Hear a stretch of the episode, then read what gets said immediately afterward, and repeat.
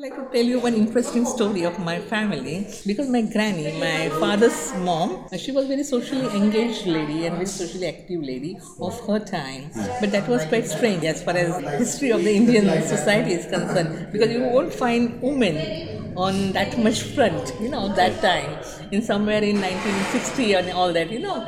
Uh, so she used to be the only woman on the dais with so many men with nine yard sari having that and giving speeches quite confidently. And before converting, she was a strong follower of Lord Shiva, the Hindu god. Okay. Yeah, yeah. And we used to have the different rupas of Lord Shiva made in silver.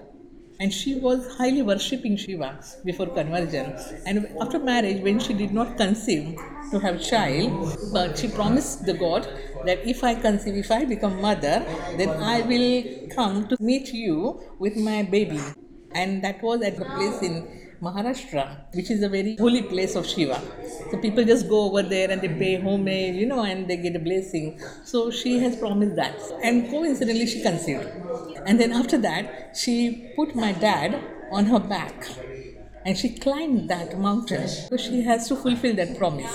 But when she realized that I'm no more Hindu and I have left everything, she has taken away all those gods, the silver gods. And they were quite poor. They were really struggling with their life. But they had that silver gods in the house. She took out all those things, she packed in a cloth, and she just threw away in a sea. That's all.